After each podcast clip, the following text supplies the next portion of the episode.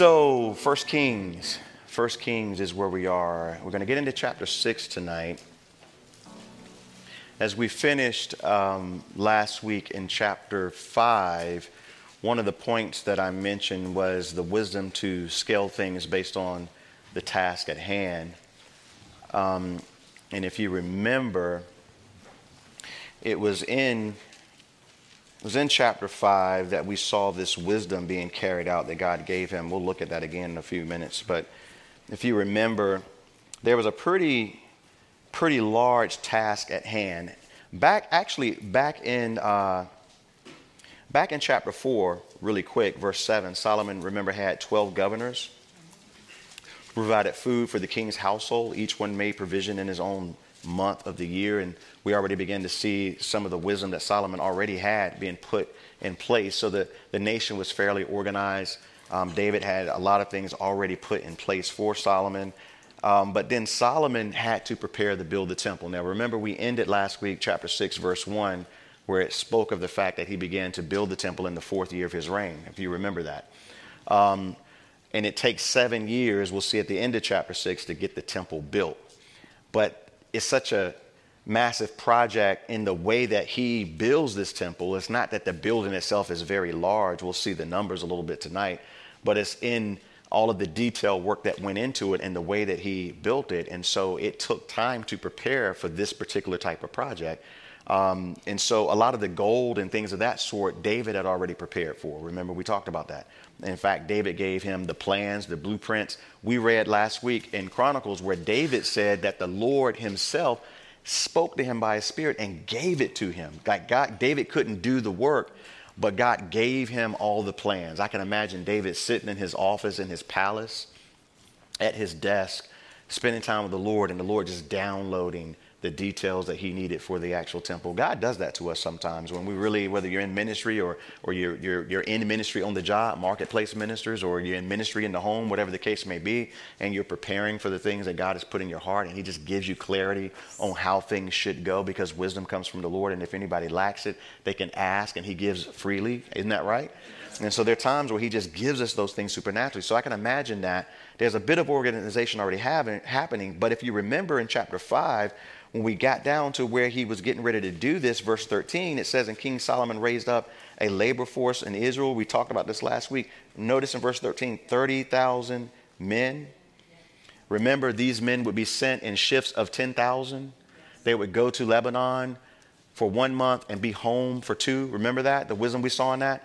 One month they were in Lebanon working beside the Sidonians, King Hiram's people, learning how to be uh, uh, basically logsmen and, and millers, learning how to log and mill wood, something that they hadn't necessarily done to the extent because David and Solomon understood that the Sidonians were the best at it. We saw that. Remember that?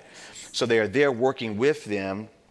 And then, not only that, if you remember uh, a few verses down, verse 15, another 70,000 um, were carrying out burdens, if you will. These were the guys that were doing the labor and the transportation for all of this stuff. Um, and making sure that they picked up the drop place where King Hiram would ship the, the material to and then bring it on in to Jerusalem. And then in verse 16, there was another 3,000 that we called middle management last week. And this, this whole thing is a massive project that Solomon understands that the only way to get this done is to have a labor force that's growing in skill and understanding, but he had to take care of them by allowing them to take care of their home, their businesses back in Israel. Some of them were shepherds, some of them were farmers, some of them kept vineyards, I'm sure, and did other things. But they're going off now to, to, to take part in this massive building project. So he has them two months at home handling their business so nothing suffers. And then one month on the road where they're getting paid to do that as well.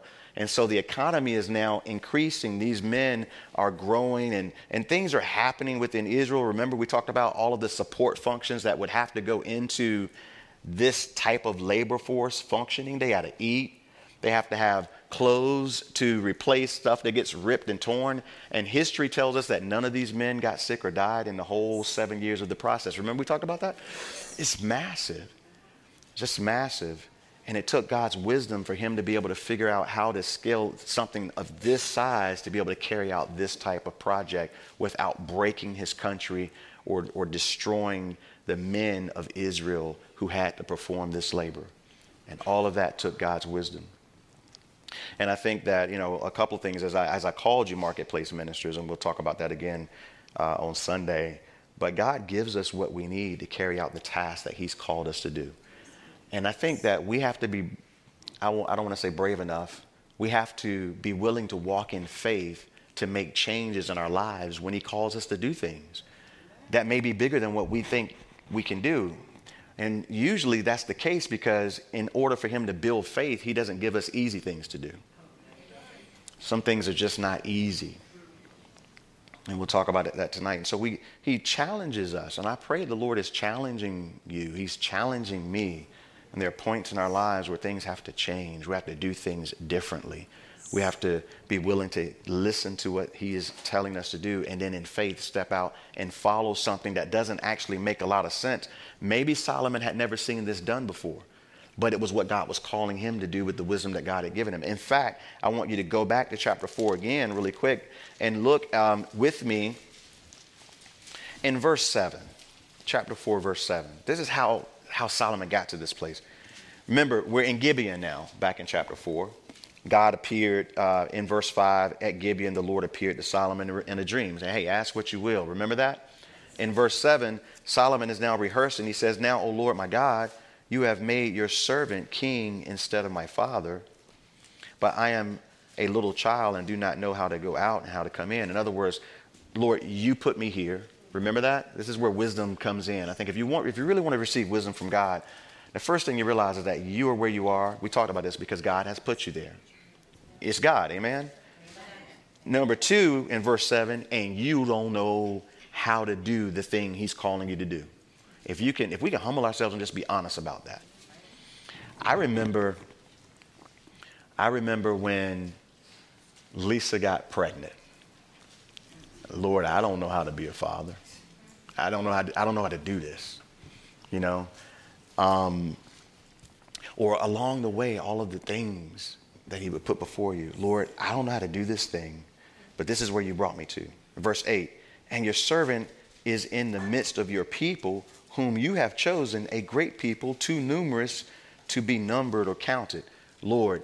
And you've placed me in the midst of your people. Remember, there, Solomon had to understand it. It wasn't his, it was God's. And that, by the way, if we need wisdom, if we're going to be a steward, I think I'm just repeating myself, but maybe we need to hear it again. One, one thing that we need to have in our heart is the understanding that all of this is His. It's not mine. I don't know what to do with it, but I'm here because He placed me here. That's where faith can begin to be exercised. Because once all of those things are understood inside your heart, now you're prepared to be able to receive the wisdom of the Lord and walk in faith in the thing He's called you to. He says, therefore, in verse 9, to your servant, uh, give to your servant understand, an understanding heart to judge your people. Lord, give, give me what I need to carry out this great task that you've put before me, which is too much for me to be able to do on my own, but I'm trusting in you.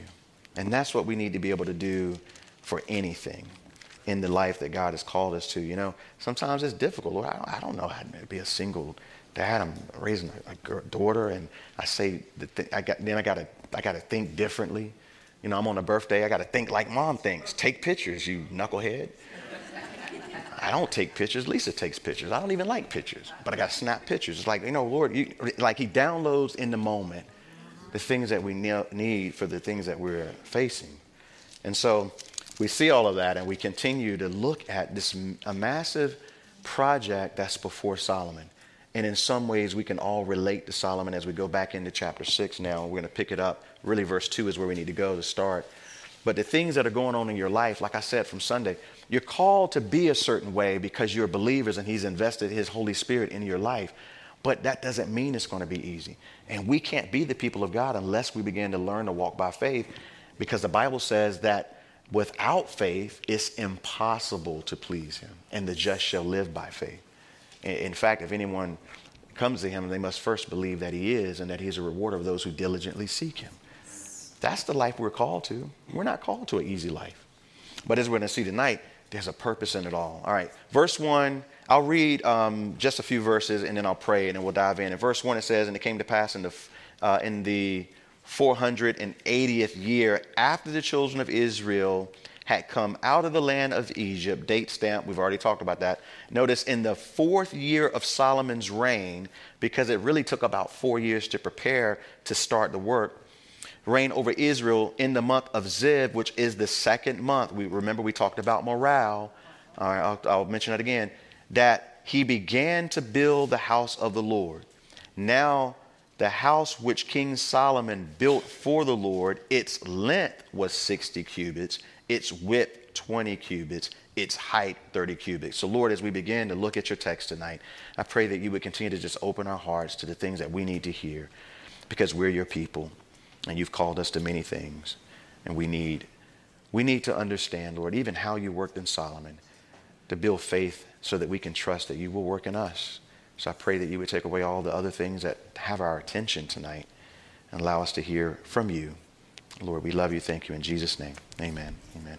So, the morale part from last week was the fact that he started the work in the second month instead of the first month because he wanted them to understand that this major work that we're about to take on, uh, the point of this work is not the work itself, it's always to worship him.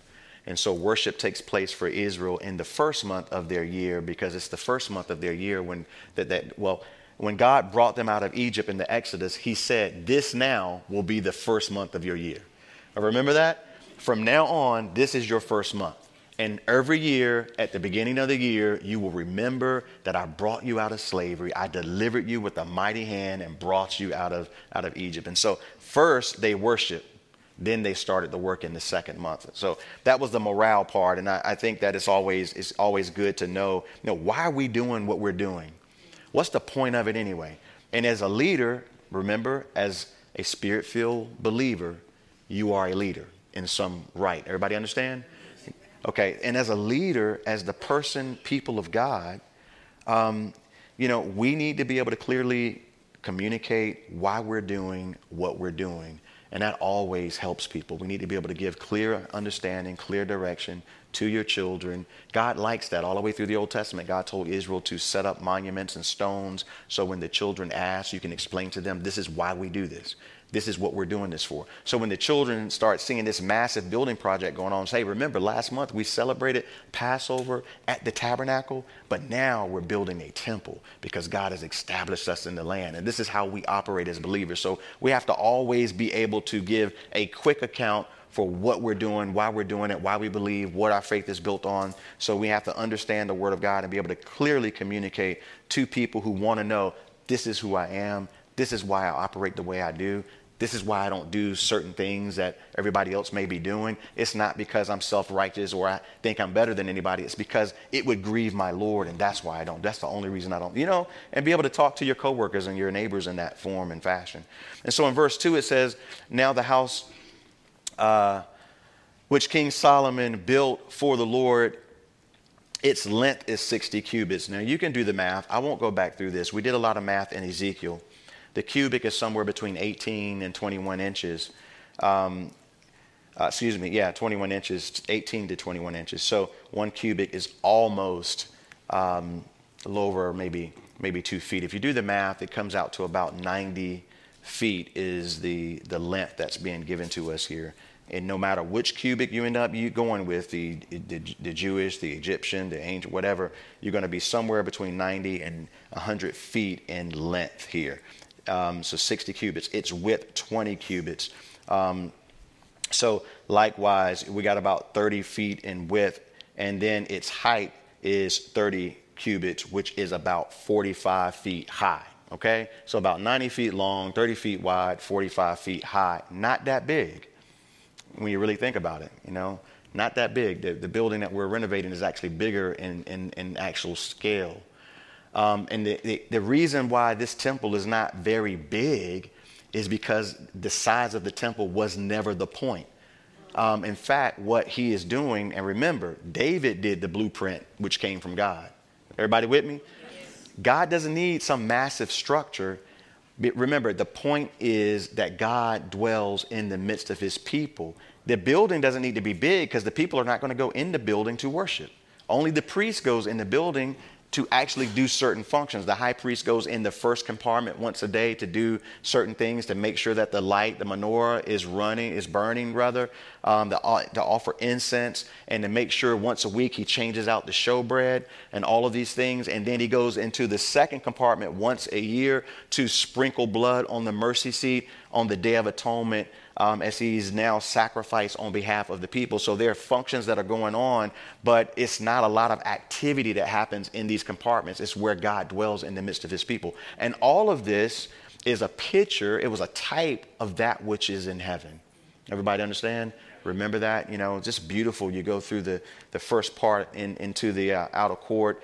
Um, you come to the veil that leads into the inner court where only the priests are going. And in there, you have the, the bronze laver where they wash up and whatnot. And uh, it reminds me of the sea of glass that's before the throne in heaven. And then you've got the altar that's burning there. And, and they carry out all the sacrifices. Then they go up into the holy place. And that's where, again, you see the menorah, um, which is basically seven lamps one in the middle and three on each side makes seven, right? Seven is the number of completion. Yeah. Well, what do you have before the throne in heaven? You have the seven spirits of God before the throne of heaven. It's the complete and powerful work of the Holy Spirit Himself. And then you have the, the, the, incense being offered, which represents the prayers of the saints. You have the showbread with the loaves, which represented the tribes of Israel. And then beyond that, the mercy seat above the Ark of the Covenant, which represents the throne of God, where His Shekinah glory would, would be. And it's all symbolic, it's all just a pattern and a type of something greater. It's amazing. When we get up there, we're going to see all this amazing stuff. And so it's not for people to go in and worship, it's for the priest to perform worship because it's, it's, it's, the sacrifices that allow God to have fellowship with his people in this way. And all of this was a pointing to Christ who would later come and pay the price for sin. And the whole process then changed in a sense. After Christ, all of this now is symbolic when, we, when, when Jesus builds his temple, book of Ezekiel, and he reigns for a thousand years, that stuff is now symbolic. Why? Because Christ has paid the price. There are no more sacrifices for sin. That's what Hebrews tells us. Once and for all, he offered.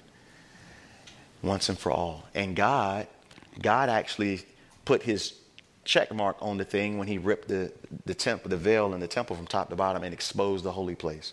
Says, hey, don't need that anymore.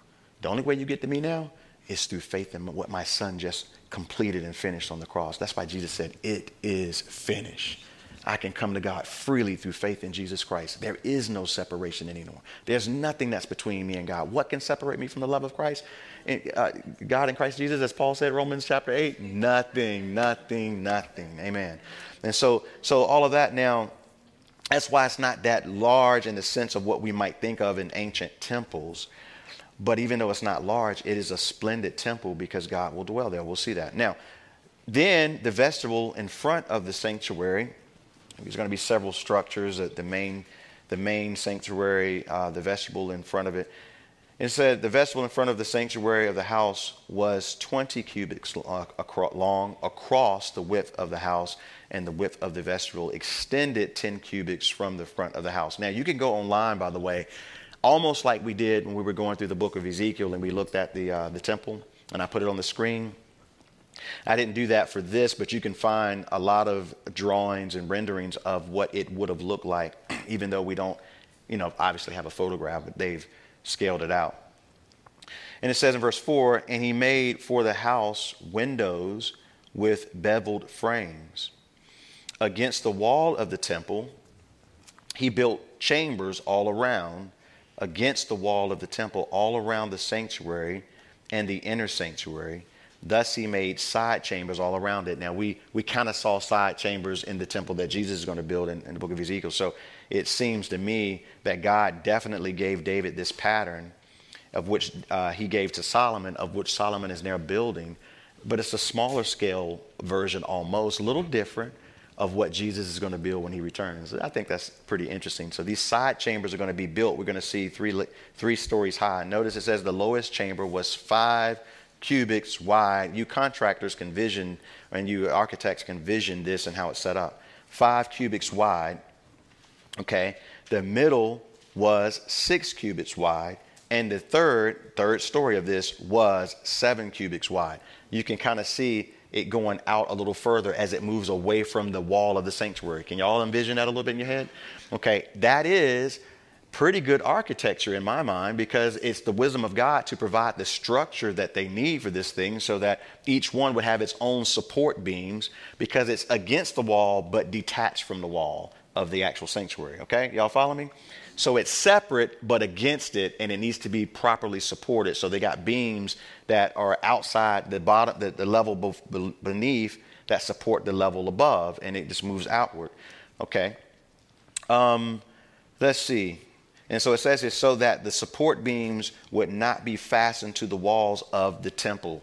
And verse 7, verse 7 says, And the temple, when it was being built, was built with stone finished at the quarry. Remember, we had um, men who were working at the quarry, those 70,000 men working at the quarries, um, quarry and stone. And so the temple was built uh, with stone finished at the quarry. That's interesting. You usually don't finish it necessarily at the quarry when you're building foundations and walls so much in that time. Um, usually, what they would do is they would they would get them at a rough size, and then they would get them there, and they, they would make their adjustments as they needed to, as they were setting them in place. But here they're finished at the quarry, and it says here, so that no hammer or chisel or any iron tool was heard in the temple while it was being built. Isn't that amazing? It's amazing. In other words, there needed to be labor of men working at the temple site in Jerusalem to put it together. But it didn't, it's as if Solomon didn't want that to dominate what was happening. So that when people would see it, they would see a, a bit of, man, this is of God, this is about God, and there's a bit of wisdom and, and actually um, real thought that went into doing this in such a way to where people wouldn't be dominated with hearing the craftsman's tool there at the at the temple site itself. Isn't that amazing? I love that. But it's kind of also a picture of something. This man is laboring to put it together there on the site, but all the work was still being done just off site at the quarry. So there was a lot of chiseling. They had to take precise measurements so they could go to the quarry and get it right imagine there might have even been a little bit of travel back and forth. Hey, send word that the next stone needs to be, and they maybe drew it out and measured, it needs to be this way. We need to make an adjustment, but that adjustment has to be done at the quarry. So all the chiseling and hammering and whatever they would do to smooth stuff out would happen there. They would probably have to label this one's next, and then this one's second, and this one's third as they're shipping them. Everybody get what I'm saying? probably at the quarry fitting them together, say, okay, that's straight, that's great, it goes this far out, this meets the specifications. So they probably had to model it a little bit every few stones, then put them on the cart and ship them by the 70,000 that would then bring it into Jerusalem. And then this is the next one by label, we set it in place. Everybody with me? Yes.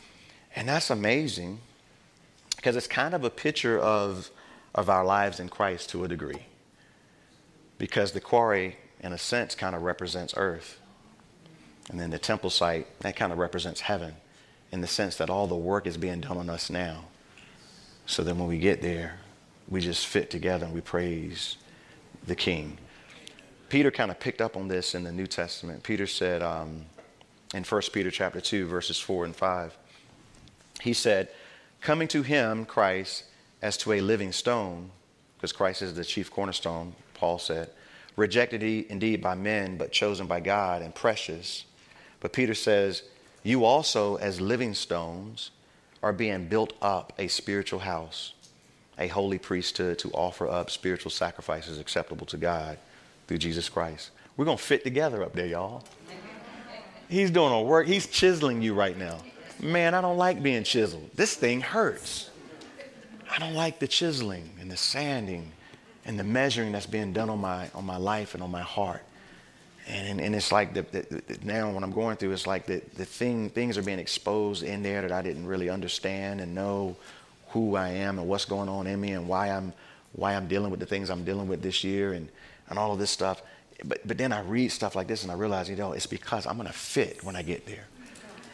They won't have to figure me out either. I'm labeled. They'll know, hey, Kevin just arrived. He goes over there. right, right beside whoever, you know. And I get in, I get in place, you know. It's kind of like when you're trying to get the choir right. You know, those of you who come from traditional church, choir members have to be put in certain places. And then, you know, coming from the African American traditional church, then everybody has to move in unison a certain way. and, you know, and all that kind of stuff that we do down here. But when we get up there, we're going to fit because he's already worked everything out in our lives. Um, so yeah, maybe maybe why you're going through the things you're going through is because there's a you are a particular piece that fits in the body of Christ a particular way, and you were created uniquely as an individual to do your part to fit in the body where you're supposed to fit.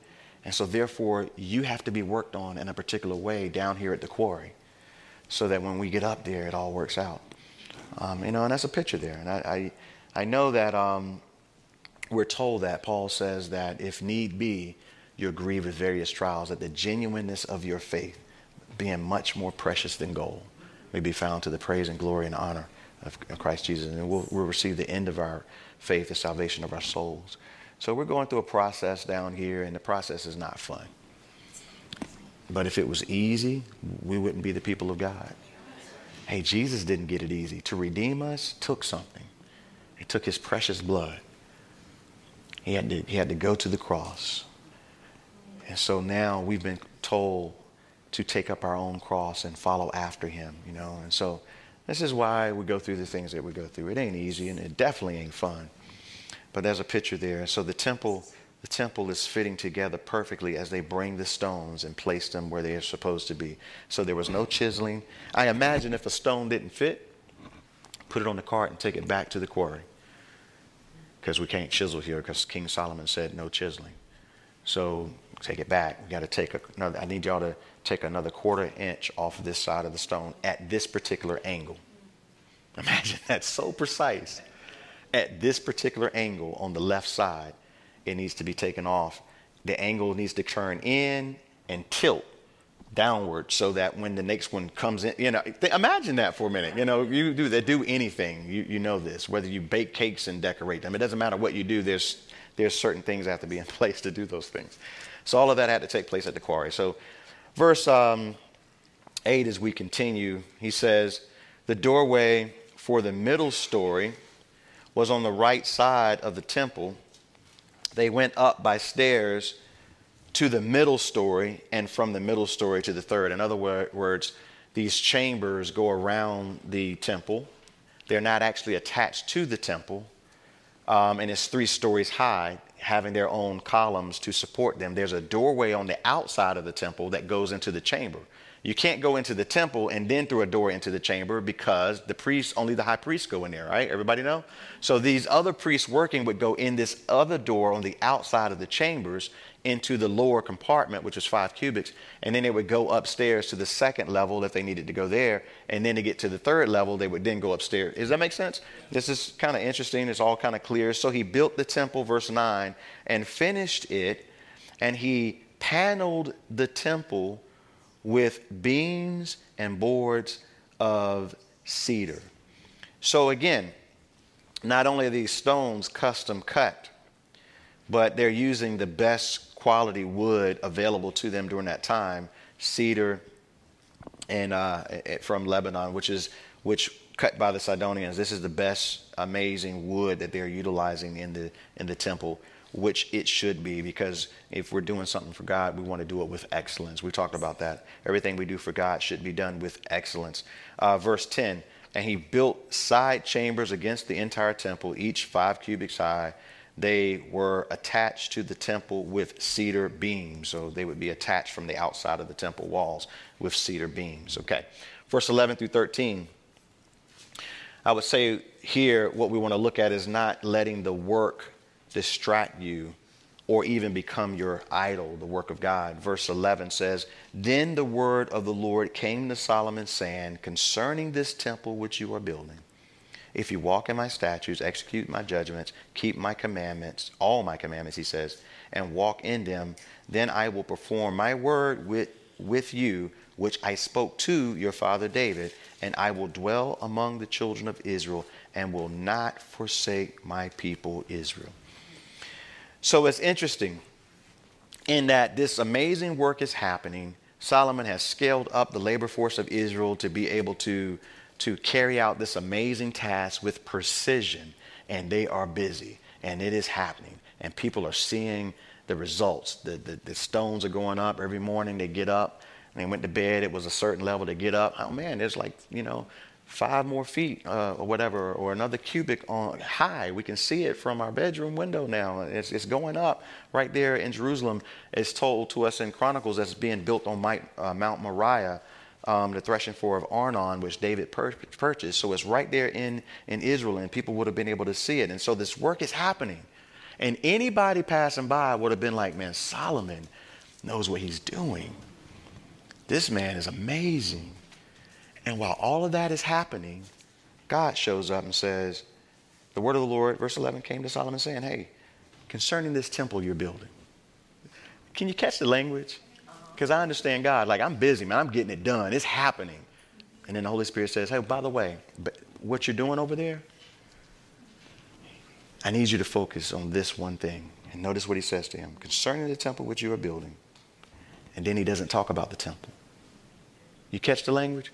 hey, concerning this, this, this amazing work that you're doing, which your father planned for, and I've commissioned you to do, concerning all of that, if you walk in my statutes and execute my judgments, then I'll dwell there. Then I will carry out everything I promised. It's amazing to be able to hear how God interacts with him because it, it could be that Solomon is so wrapped up in seeing the plans that his dad drew on paper coming to pass that he might have even forgotten the whole point of what's happening and what God had promised and what he's actually called to do. And we can do that. You know, hey, we're in a building project now. It's amazing to see things begin to happen and things, you know, for years. And I remember back at Kids 'R' Kids, I would walk and count ceiling tiles and draw on paper to make sure that the, what we were about to do at Guy Road was going to, we were going to fit in there and it was no space left. I mean, it fit precisely. And then we got there, oh, it all came to pass. And we used to do here when this was, uh, this room was this, all this was empty. It was green carpet. It was an athletic center on the floor. And I would come and I would walk, no ceiling tiles at this time. So I had to bring my tape measure and walk and measure, walk and measure, and make sure that it was going to, and I'm doing all of that, you know. But, but the Lord always reminds us hey, don't let this overshadow the important thing. Because the reality is, it doesn't matter about this building, or the next building. None of that actually matters. What you know what matters? What matters is what happens in this place when we gather. We worship him. We feast upon his word and it changes us and we fellowship together and there's a sweetness that takes place. And we can't ever lose that no matter where we meet. That's what's important. I'd rather have the presence of God in my life than a life filled with things and accomplishments. Paul said it this way in Philippians chapter 3, verses 7 through uh, 11. I think I have it on the screen. Paul says, But what things were gained to me, these I have counted loss for Christ. Yet indeed, I also count all things as loss for the excellency of the knowledge of Christ Jesus my Lord, for whom I have suffered the loss of all things and count them as rubbish, that I may gain Christ Christ is the important thing he's saying. Verse 9, and be found in him, not having my own righteousness, which is from the law, but that which is through faith in Christ, the righteousness which comes from God by faith, that I may know him and the power of his resurrection and the fellowship of his sufferings, being conformed to his death, if by any means I may obtain to the resurrection from the dead. Paul says it does, none of it matters. I just need to know Christ. And I think that's um, something that we all need to come to the place of. It's almost as if Paul understands, and God is trying to remind Solomon, hey, I would rather y'all keep that old raggedy leather t- tabernacle that y'all drug through the wilderness and enjoy my presence than to build this glorious temple with all the furnishings overlaid with gold and drift away from me, which is exactly what's going to happen. Because we know the story we've already read through the other prophets. So it's important that we always understand these things in our own lives.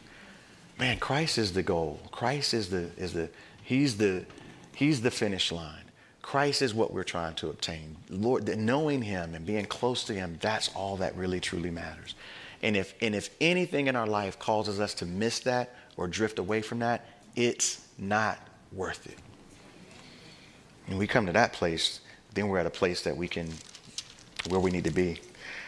And so he says, So if you do all of these things in verse 12, um, if you walk in my statutes, execute my judgments, keep all my commandments, walk in them, then I will perform my word with you.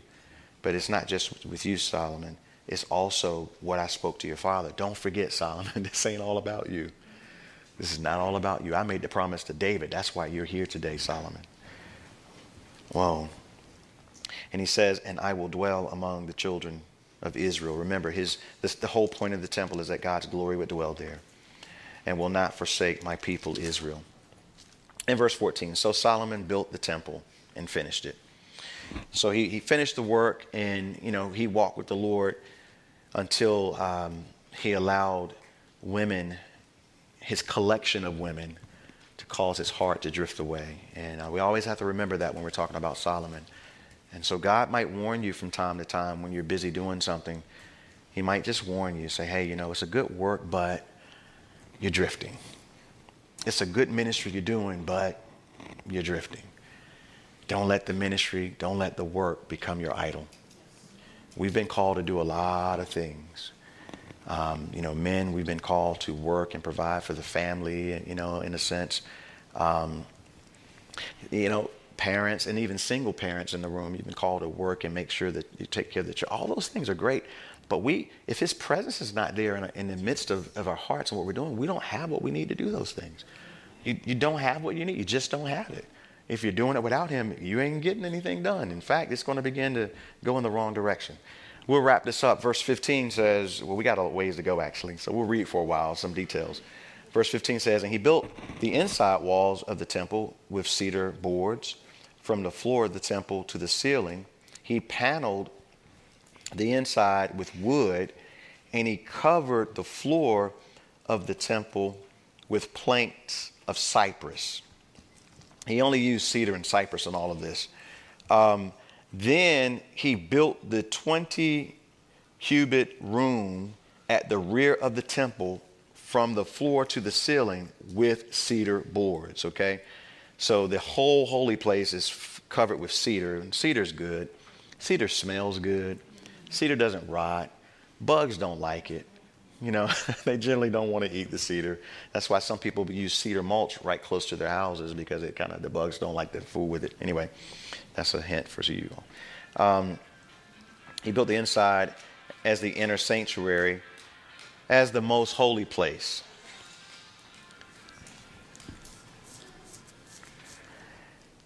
And in front of it, the temple sanctuary was 40 cubits long.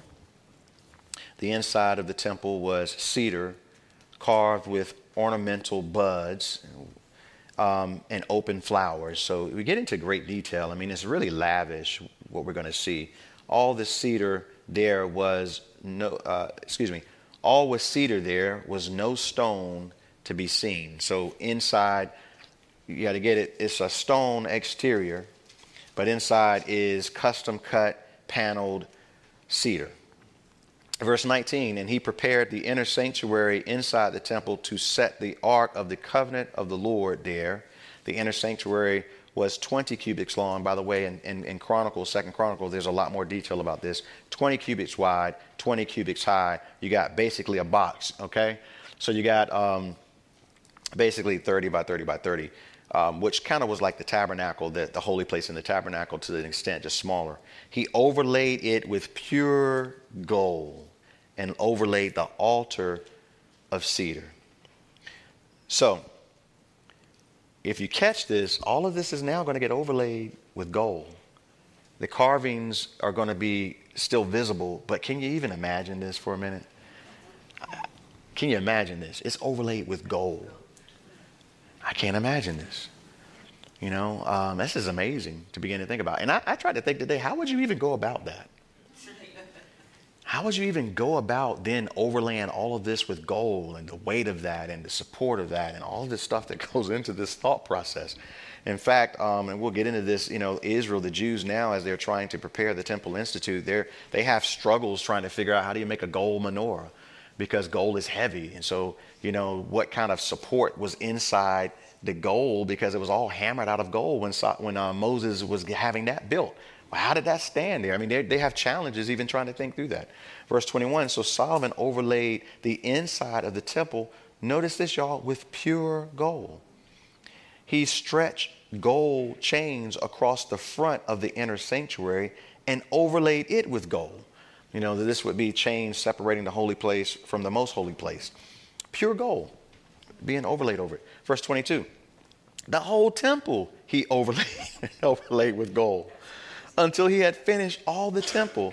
Also, he overlaid with gold the entire altar that was by the inner sanctuary. So in other words, when you get into when you go into the actual sanctuary, you have the holy place, which is the which is the, the square box in the front room. And again, menorahs in there, table of showbread, altar of incense. That's where the high priest goes in daily. Okay?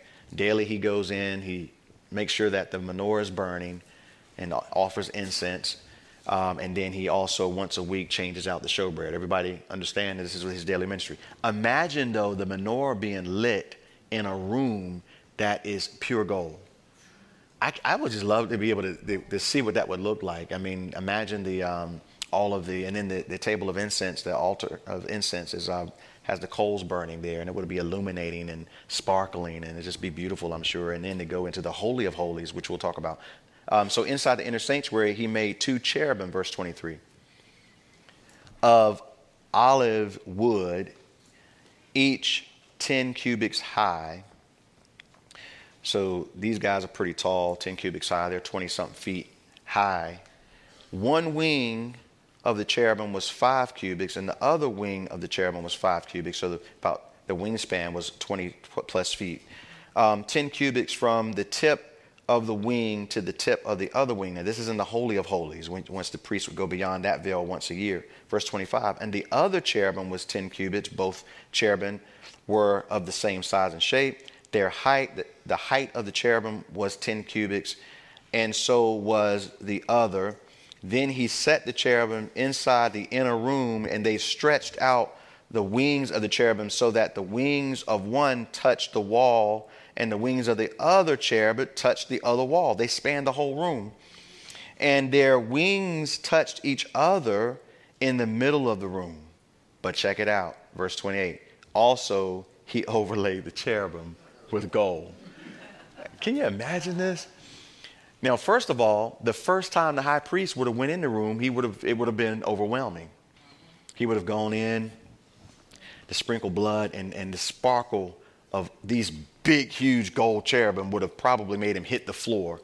Then they see the Shekinah glory of God over the mercy seat, he would have been done. That's why the priest had to have to go in with a rope tied around him with bells on it, just in case, you know, he died or had a heart attack or there was sin in his life and in the presence of God he would die and they would have to pull him out, you know, and then get the next priest to tie the rope and go in. But he would have to go through the ritual cleansing and everything first, and then he would then have to go in. And so he's praying the first dude don't die because if he dies, I definitely don't want to go in, you know? Imagine all of, all of the stuff. Imagine the night before the Day of Atonement, the priest can't sleep because I might die tomorrow, he's thinking. So he can't sleep that night. It was weighty, weighty. And then he would have to go in and do his duties. He's already seen all this bloodshed from the sacrifice of the animal. And then he goes beyond the veil and he sees this Shekinah glory. There's no lights in there. The presence of God is illuminating this room, and these big cherubim are sparkling right in front of you, and he would hit the, the gold deck, if you will. But he can't stop there. He's got to get up and sprinkle the blood seven times as he's praying and confessing the sins of Israel at this mercy seat. You know, I mean, this is an overwhelming experience for for the priests. And this is an amazing room that has been created here for them to carry that out. So, verse 28, also he overlaid the cherubim with gold. Verse 29 is going to try to wrap up here. Then he carved all the walls of the temple all around, both the inner and outer sanctuaries with carved figures of cherubim and palm trees and open flowers. It's very decorative. Um, and the floor of the temple he overlaid with gold, both the inner and outer sanctuaries. Um, for the entrance of the sanctuary, he made doors of olive wood. Um, the lintel and doorposts were one fifth of the wall. Imagine it, it's pretty large. The two doors were of olive wood, and he carved on them figures of cherubim, palm trees, and open flowers, and overlaid them with, you guessed it, gold. Solomon had gold because David collected it. And he spread gold on the cherubim and on the palm trees that were carved in the walls, by the way, in verse 33. Um, so for the door of the sanctuary, he also made doorposts of olive wood, one fourth of the wall. So it's pretty large doors there. And, and the two doors were of cypress wood, two panels, um, comprise one folding door, and two panels comprise the other folding door. And then he carved cherubim, palm trees, and open flowers on them, and he overlaid them with gold, applied evenly on the carved wood. What kind of craftsman did he have? I wonder. We're going to learn about some of the craftsmen in chapter 7, but these guys were pretty good. They have uh, gold evenly overlaid, and it was probably, if we, if we could see it, we wouldn't believe it because our craftsmen today probably wouldn't be able to figure this out quickly, you know, because this is massive. I mean, we don't, gold now is so expensive. I forget, I haven't looked at it in a while. It's around $2,000 an ounce, roughly, somewhere between 1800 and 2000 an ounce, I believe, um, of gold. If you try to price this out, I don't, Even, I didn't even attempt that. Um, I don't even know if I could figure that math out, trying to guesstimate how much it would take to overlay a door, let alone a cherubim. You know, how many ounces are we dealing with and what kind of money would we be talking about? It's amazing to, to think about. Um, but the craftsmen, they were, they were doing a good work. And, and so, verse 36 and he built the inner court with three rows of hewn stone and a row of cedar beams. In the fourth year, the foundation of the house of the Lord was laid in the month of Ziv. So the first year, now he's kind of backing up and giving us kind of a time frame to how long it's taken to do all of this stuff. So we got a foundation in the in the uh, first year that he started building it. Uh, and in the eleventh year, in the month of Bul, which is the eighth month, the house was finished. So now we're jumping ahead seven years, and he tells us this. In fact, it says the house was finished in all its details and according to all its plans. So he was seven years in building it, which gives us the impression that he built it exactly according to the plans that he was receiving from his father David. So he carried out the work that his father charged him with and that the Lord charged him with. He did it with the wisdom that the Lord gave him and he finished it. And I think that's beautiful for us to begin to see something so beautiful and so detailed it was, it was actually finished. The work was finished.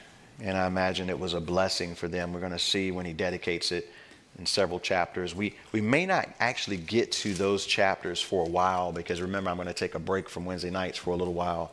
Um, but it's going to be amazing when they, when they dedicate this and, you know, God's glory shows up and the priest can't even get any work done because God shows up in a mighty way. And so we'll get to see all of those things.